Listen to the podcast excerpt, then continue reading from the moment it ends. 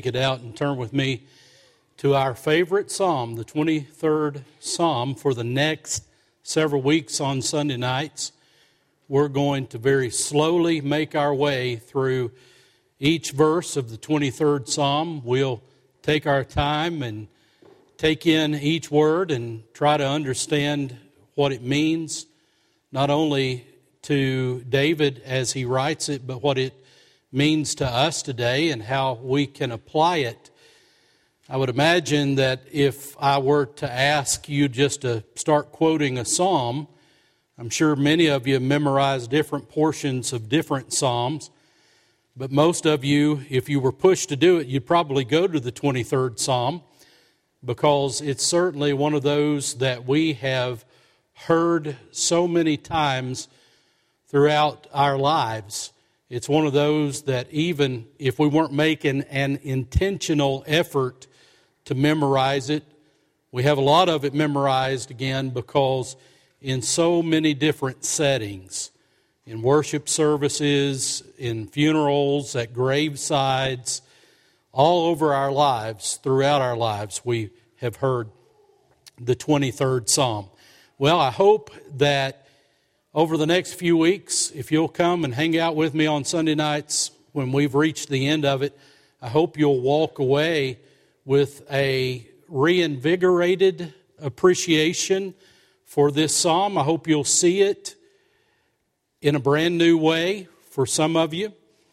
Remember that David, and I'll say a little more about this in a moment, King David, who wrote this, draws deep from his experience of having been a shepherd in Bethlehem. And so it is a beautiful psalm that, again, is written from the very perspective of a shepherd. So let's read it together, and then we'll ask the Lord to, to bless it as we begin to attempt to understand it tonight. It's a psalm of David. Scripture says, The Lord is my shepherd, I shall not want. He makes me to lie down in green pastures, He leads me beside the still waters. He restores my soul. He leads me in paths of righteousness for His name's sake. And yea, though I walk through the valley of the shadow of death, I will fear no evil, for you are with me. Your rod and your staff, they comfort me. You prepare a table before me in the presence of my enemies. You anoint my head with oil. My cup runs over. Surely goodness and mercy will follow me all the days of my life, and I will dwell in the house of the Lord forever. Pray with me. Father, again, it's a blessing to just be here among your people tonight. But Father, it's a particular blessing for us to open your word to any passage. But Lord, you have especially anointed certain passages that have resonated with our experiences of life throughout our journey. And Lord, Psalm 23 is certainly one of those.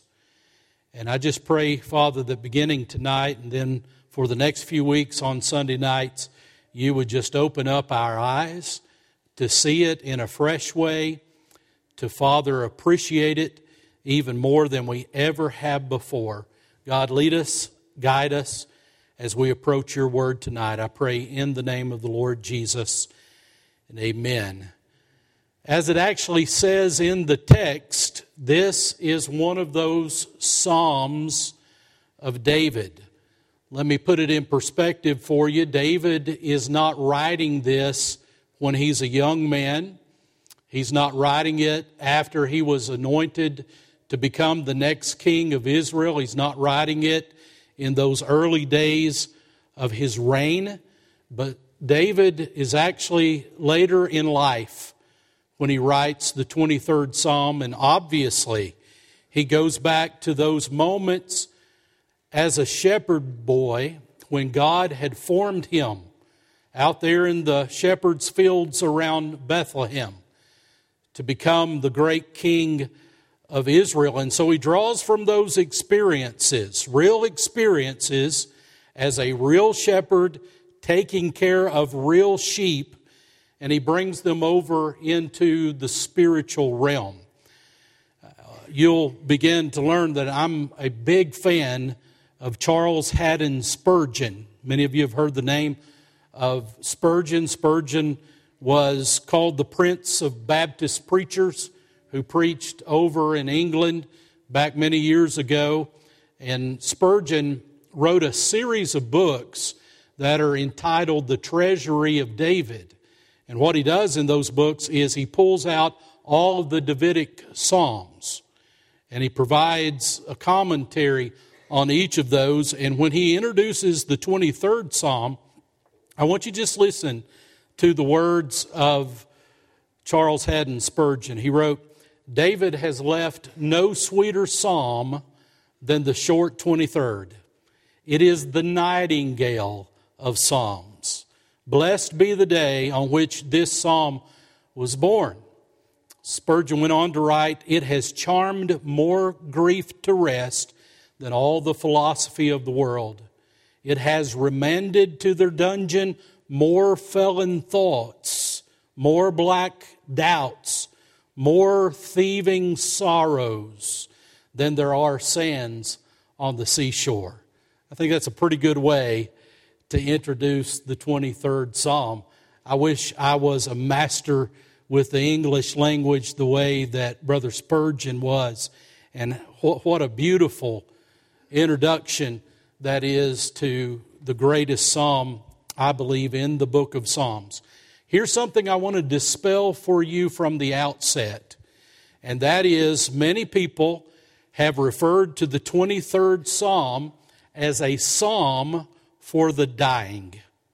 And I think there's a reason for that because if there's a psalm that is most quoted and most read at funerals or at gravesides, it's certainly the 23rd Psalm. And I think it's because of that line where David talks about walking through the valley of the shadow of death. Now, when we get to that verse in a few weeks, I'm going to help you understand exactly what that means. But I want to say this this really is not a psalm for the dying, but it's a psalm for the living.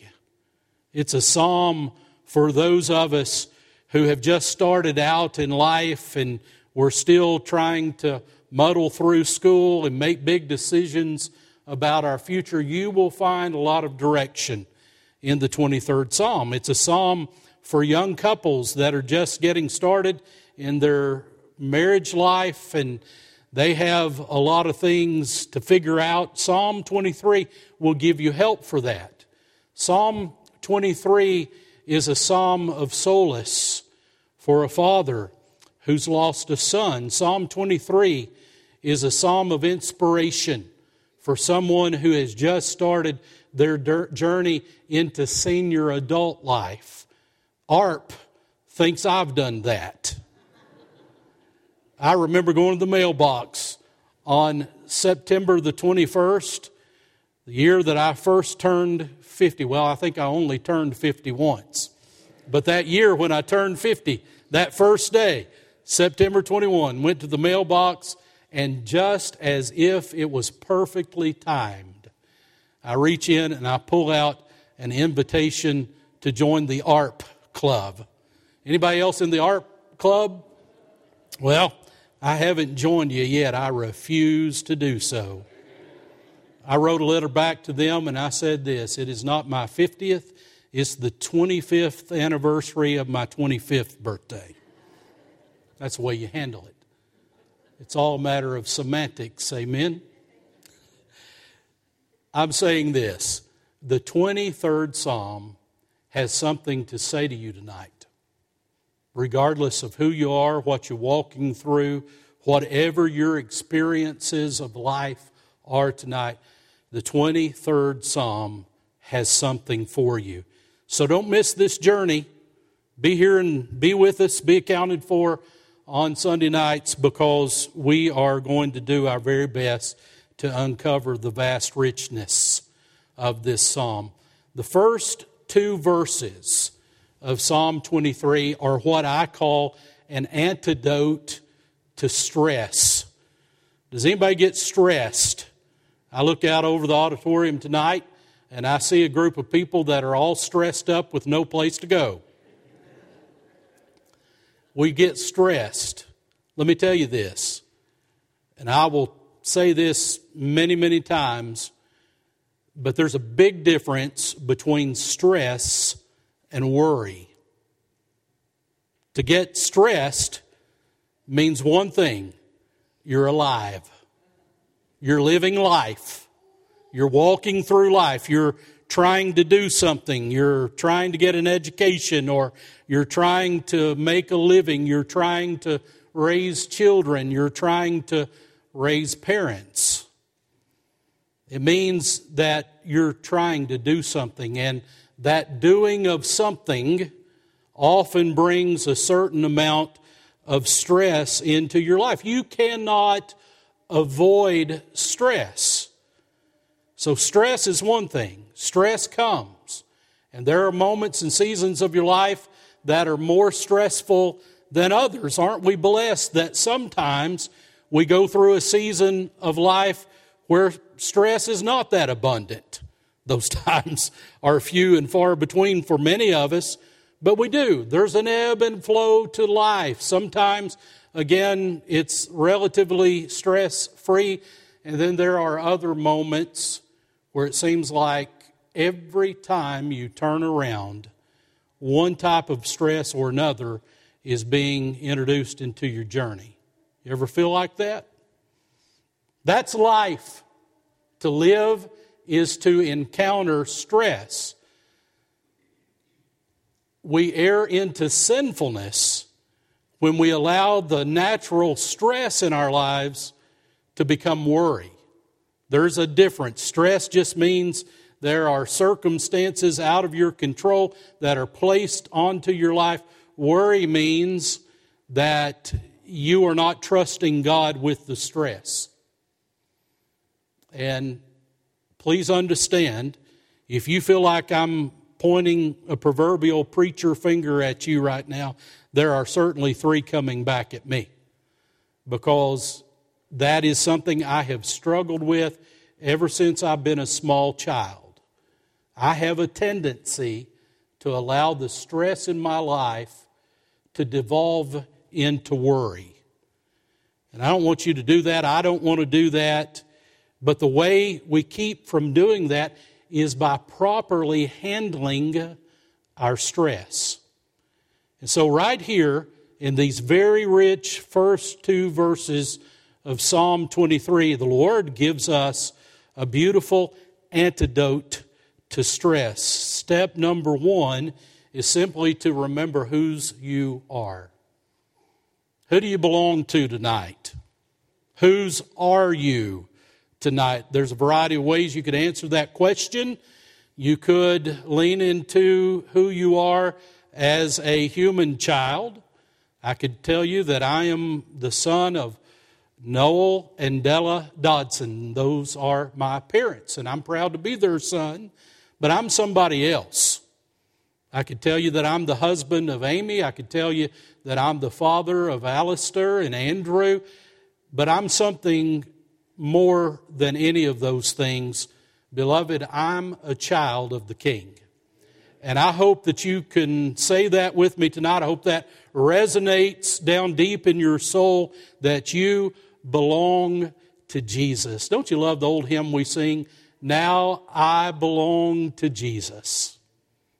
And so remember whose you are. Notice that David, as he begins to write this, even though, and you'll see this become more and more apparent as we walk through these beautiful roses of Psalm 23 over the next few weeks, David will will begin to, to show you what life is like being a child of the king, but he begins with just the basics there. And he says, The Lord is my shepherd. This is almost like an if and then statement. If the Lord is your shepherd, then you shall not be in want. I remember being a child and you walk through those things in church as you're beginning to learn churchese and, and you don't understand what a lot of them mean. And I remember hearing very often this psalm being quoted, and people would stand up and say, The Lord is my shepherd, I shall not want. You know, they'd get into that Baptist way of saying it. And I, I would think, What in the world does that mean? Why would I not want for the Lord to be my shepherd? I didn't understand it until I grew up a little bit, and I knew that David was saying that because this Lord is my shepherd, I shall not want. So let's look at the words here. He uses the term Yahweh for Lord here. The Lord Yahweh is my shepherd. In other words, the one true personal God. There are many names for God that are used throughout the pages of Scripture, some names that you only see in the Old Testament, others that are later revealed in the New Testament. But in the Old Testament, you'll find the name Elohim, which is the name for God that you see at the beginning of the book of Genesis, where the writer says that in the beginning, God created the heaven and the earth. And that name Elohim means the all powerful God that can do anything. And you begin to see that on display as Moses writes Genesis and God, Elohim, just speaks and the worlds are flung into existence. He is a powerful God. And then you see the name Adonai in the pages of the Old Testament. When you're reading it, it's typically spelled out Lord, L O R D, with smaller letters. But when you find this particular name, this is the same name for God that God gave Moses on Mount Sinai. You know the story. God spoke to Moses through the burning bush. It was consumed, yet it did not burn up. It was a fiery flame, but in the midst of that flame, the branches did not turn to ashes. It was a wondrous sight for Moses to behold. And there was a voice that came out of the bush. And the voice told Moses to go back to Egypt and to bring God's people, Israel, out of Egypt and to the promised land. And of course, Moses wanted to know, well, who are you? I think they're going to be asking me. You're saying to go back and say, let my people go? Well, identify yourself. And God says, and He gives His personal name. Remember this God is a person. He's not a person like you and me. His Son is. The Lord Jesus has flesh, and that flesh is now in heaven, but God is spirit, but in His spirit, he has personage. God is a person. And he gives Moses that very personal name. I am Yahweh. I am not just Elohim who can do all things. I'm not just Adonai who ought to have the command of your life, but I am also Yahweh. I am a personal God. Aren't you thankful tonight that God is a personal God? He's a personal God. And he says, That is who my shepherd is. That's the one to whom I belong. And then, of course, you'll notice that David uses that very small but intensely profound two lettered little word, my. He says, The Lord is my shepherd. He's mine tonight personal, possessive pronoun. He is my shepherd. Here's what I want you to know it doesn't do you any good to rehearse the greatness and the promises of Psalm 23 if you can't say with David that the Lord is my shepherd. If you can't say that I belong to Him, more than I belong to my earthly dearest, I belong to God. If you cannot say that, everything else we'll talk about over the course of the next few weeks on Sunday night really is irrelevant to you. He's mine. David says, The Lord is my shepherd. And obviously, that's who he is. He's Yahweh, personal name for God. He's mine, I'm his, and he's mine. And bless his name, he's a shepherd. We need a shepherd. You're going to see this come to life over the next few weeks on Sunday nights, but we need that. We need someone to lead us. You know, often we pray in our Baptist prayers what I've often called the, the trifecta of praying, and you'll hear people often say, Lord, lead, guide, and direct us.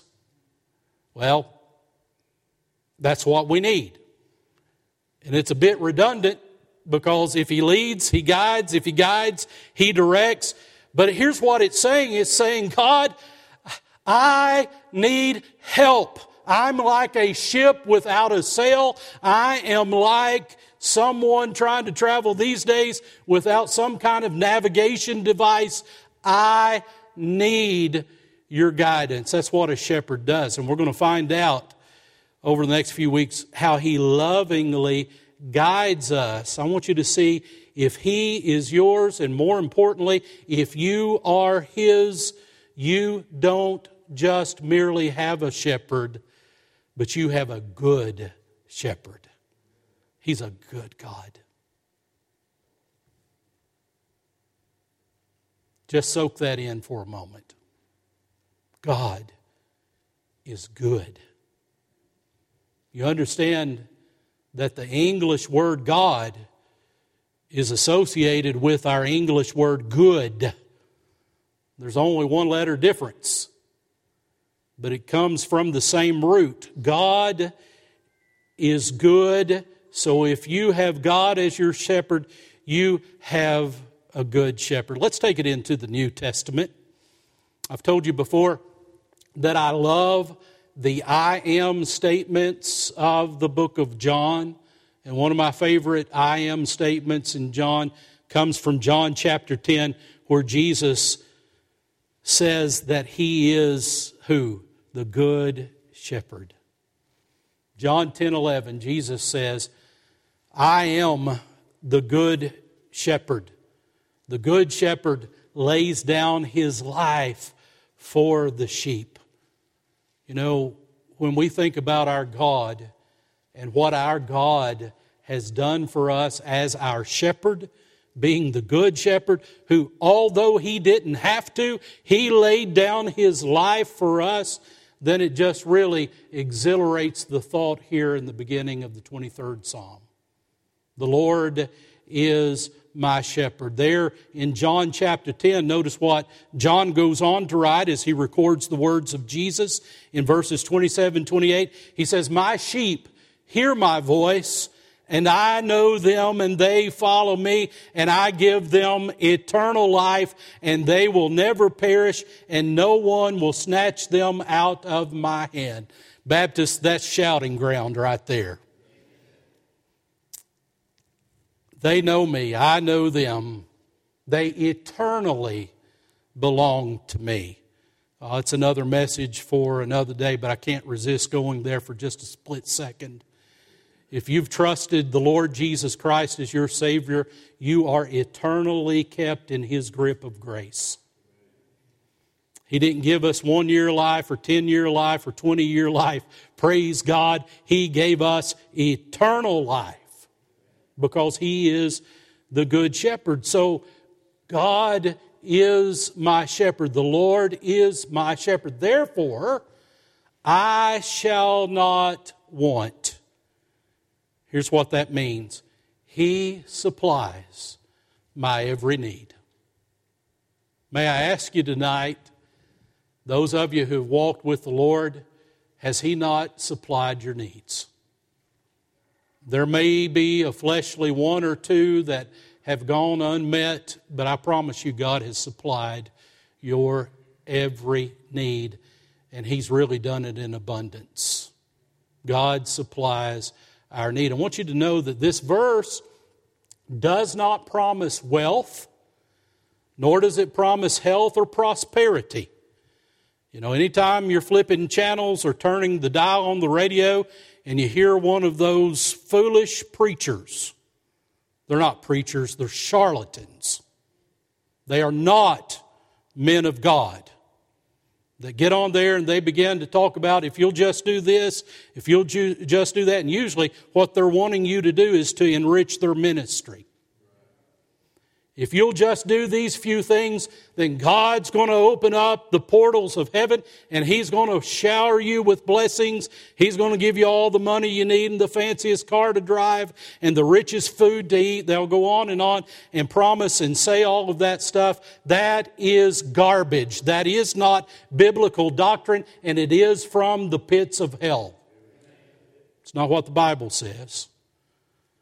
So the Lord is my shepherd, I shall not want. That does not mean that life may not hurt sometimes. That does not mean that I'm always going to be free from pain. And that does not mean that every prayer I think God ought to answer positively, that He's going to do that. That is not what it means. But what it means is this He's enough. God is enough. You see, what David writes here in Psalm 23, verse 1, is the Old Testament equivalent to Philippians 4:19. You know that verse, don't you? Where the Bible says, "And my God shall supply all your needs according to his riches in glory." How? In Christ Jesus. God supplies our needs in the Lord Jesus himself. He supplies what we need when we need it, doesn't always give us more than we need. It's kind of like the, the experience with manna and the Hebrew children. They couldn't save it up, could they? No, because if they did, it'd go to waste on them, it would perish. But what was God trying to teach the Hebrew children as they were chasing their tails like a dumb dog in the wilderness? God was just saying this I'll give you what you need when you need it, and you're going to have to rely on me. That's what Scripture promises. I love what the psalmist writes. He says, I've been young and now I'm old, but I have never seen those who follow the Lord begging for bread, nor have I seen their seed doing the same thing. You see, God takes care of his children. That's an antidote to stress. You, you don't have to stress. Now, I'm not telling you that you can live a laissez faire life, that you don't be responsive to your bills and all of those things. I mean, God will let you go straight to pauper's jail if you don't do what He gives you the good mind to do. But here's what it means it means you don't have to get stressed. Or you at least don't have to allow the stress devolve into worry. Remember whose you are. Whose are you tonight? You're the Lord's. The Lord is your shepherd, and you shall not want. Principle number two rely on His provisions. Remember whose you are, but rely on His provisions. First part of verse 2, he says, He, he makes me lie down in green pastures. That's a beautiful picture of rest. What's much more beautiful than a green pasture down by a little stream on a warm Kentucky spring day. It's beautiful, isn't it? In the years I, I pastored up in Lexington, uh, our church facilities were down Winchester Road. And every morning on my way to the office, uh, there, there's a beautiful setting there, a little horse farm over to the left. And you look over there, and and there's a stream coming down the meadow, is always very well manicured. And uh, I would look at that and I would say, boy, it really makes a lot of sense. The old John Denver song. He said, West Virginia, almost heaven. Well, he was right because West Virginia was right next to Kentucky. We do get to live in a very beautiful place, don't we? I'm sorry, y'all. I'm a Kentucky boy through and through. Can't help it, just who I am. But what a beautiful scene. What a beautiful scene to see that pasture land, well manicured, lush, with green grass, little stream. And that's the picture. I hope you're seeing that picture. That's the picture David is trying to paint here. He makes me lie down in green pastures. He provides for me, is what David is saying. He, he provides the rest I need, He provides the sustenance I need. Sometimes, out of foolish living, we just don't rely on those provisions. We are people who need rest. We need rest. We're told that the average human being needs about eight hours of it a night. I've hardly ever been able to get eight hours. Maybe when I was a little young person, I could do that. But once, you know, all these uh, stressors and the things we've talked about, once they became uh, prevalent in my life, you know, I, I didn't rest from that point, even up to the day, the way that maybe I should. Here's what I tell all expecting parents. You know, people are free with advice. My little niece is expecting right now, and, and we have that baby coming in May. And I was talking to her just yesterday, and I gave her my one piece of advice. It comes in two phases. Before she gets here, learn the value of an uninterrupted night's sleep. Appreciate that before she gets here. After she gets here, my other piece of advice is simply this do whatever it takes to get an uninterrupted night's sleep. You know, talk about all kinds of advice. I think that's pretty good, don't you? So we're told that we need somewhere around eight hours of it. There was a recent U.S. News and CNN poll that seemed to indicate that we were getting anywhere between four and a half and five and a half hours of sleep, average citizens of America. And, and you know, often we just do that to ourselves. And what happens is our lack of rest ends up causing more stress. It just does. Someone a few years ago, and I copied it down, took the 23rd Psalm and changed it up into this little piece of poetry that describes modern Americans. It says this The clock is my dictator, I shall not rest. It makes me lie down only when exhausted. It leads me into deep depression. It hounds my soul. It leads me in circles of frenzy for activity's sake. Even though I run frantically from task to task, I will never get it all done because my goals are always with me. Deadlines and my need for approval, they drive me. They demand performance from me beyond the limits of my schedule. They anoint my head with migraines. My to do list overflows. Surely fatigue and time pressure shall follow me all the days of my life, and I will dwell in the bonds of frustration forever. Well, I'm glad that life really doesn't have to be lived that way. And some of you may be contesting that and saying, well, Brother Allen, you just don't know what all I have to do. Well, maybe I don't. And also, maybe I don't care. Because most of that, most of that, you heap onto yourself. A lot of people say, well, I'd rather burn out than to rust out. That's foolish. God doesn't want you to burn out. He doesn't want you to rust out. God wants you to last out. God wants you to be who He's created you to be for as long as He lives, leaves you on planet Earth. And so we have to rely on His provisions. Look at His provision for rest. Notice David writes and he says, The shepherd makes the sheep lie down. It's not optional for the sheep. The shepherd makes the sheep lie down. And as we make our sashay through the 23rd Psalm, we're going to talk more and more each week about the analogies that are intrinsic to the psalm that were the real life for the shepherd and the sheep. But as I researched this, I began to understand that sheep start grazing at about four o'clock in the morning. Now, these are sheep in Israel. That's the context here. There's a flock of sheep actually out behind my mother's home.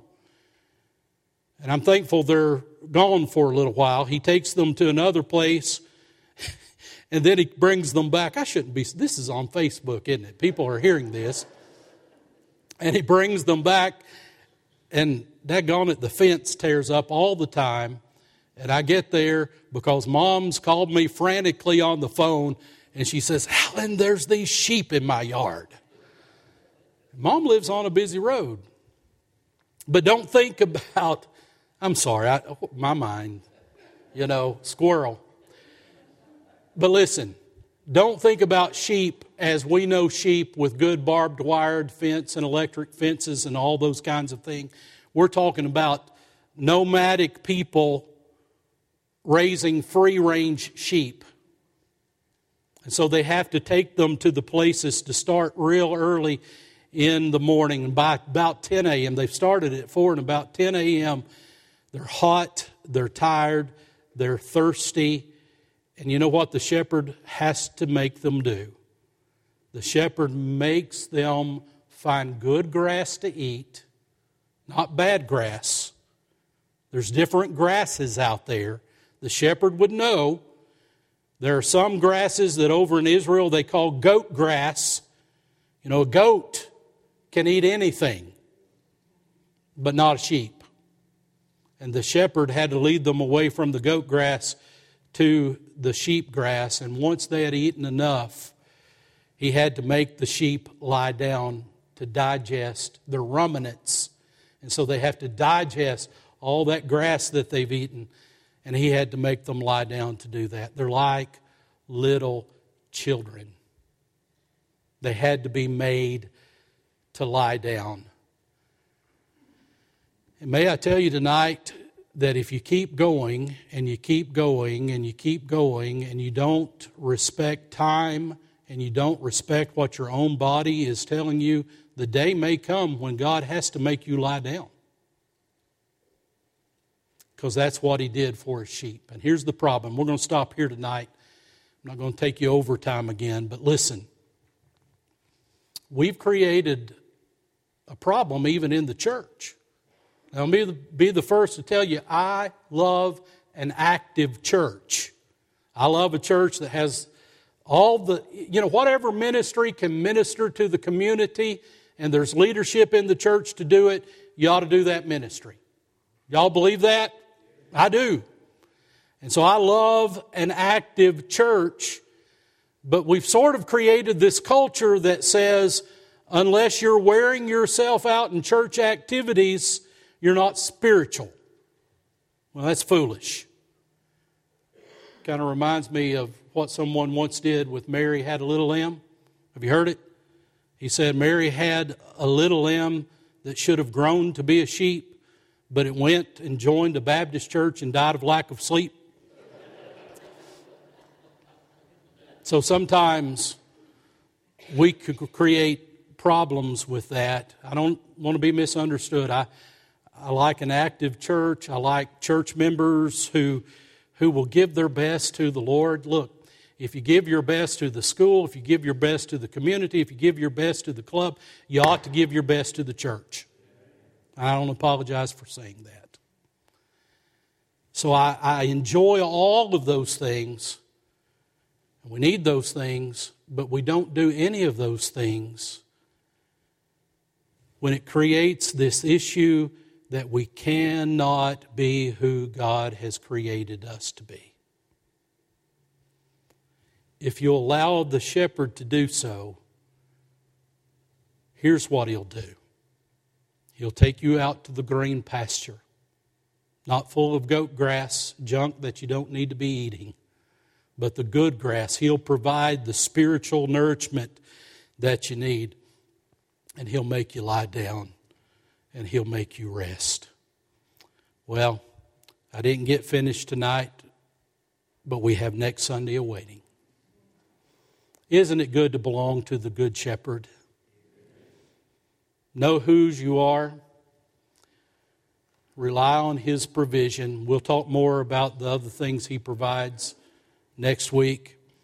But in the meantime, let's start on first base. Know that He's yours. Tonight, if you don't know that this shepherd is your shepherd, if you can't say with David that the Lord is personally mine, you can say that tonight. It's your privilege to come to Him repenting of your sins, placing your faith in Jesus, and being saved. You can be born again tonight. That's what God offers you. If He's not your shepherd, He wants to be, and you can own Him tonight as your shepherd. That's your privilege. Tonight, you may be here, and, and just the stress and the difficulties of life have you bogged down in worry. Let me just tell you, I get that. I walk those shoes a many a day. I understand. But we all have to make a decision at some point or another that, you know what, I've done all I can do. Now it's time for me to turn off the lights. It's time for me to lay down. And it's time for me to rest in His provisions. Just rely on what He's going to do because, look, we can't figure it all out. We don't have the wherewithal to push all the buttons of life, but He does. He provides. And He will give it because He loves you. He is your shepherd. Would you stand with me and bow your heads?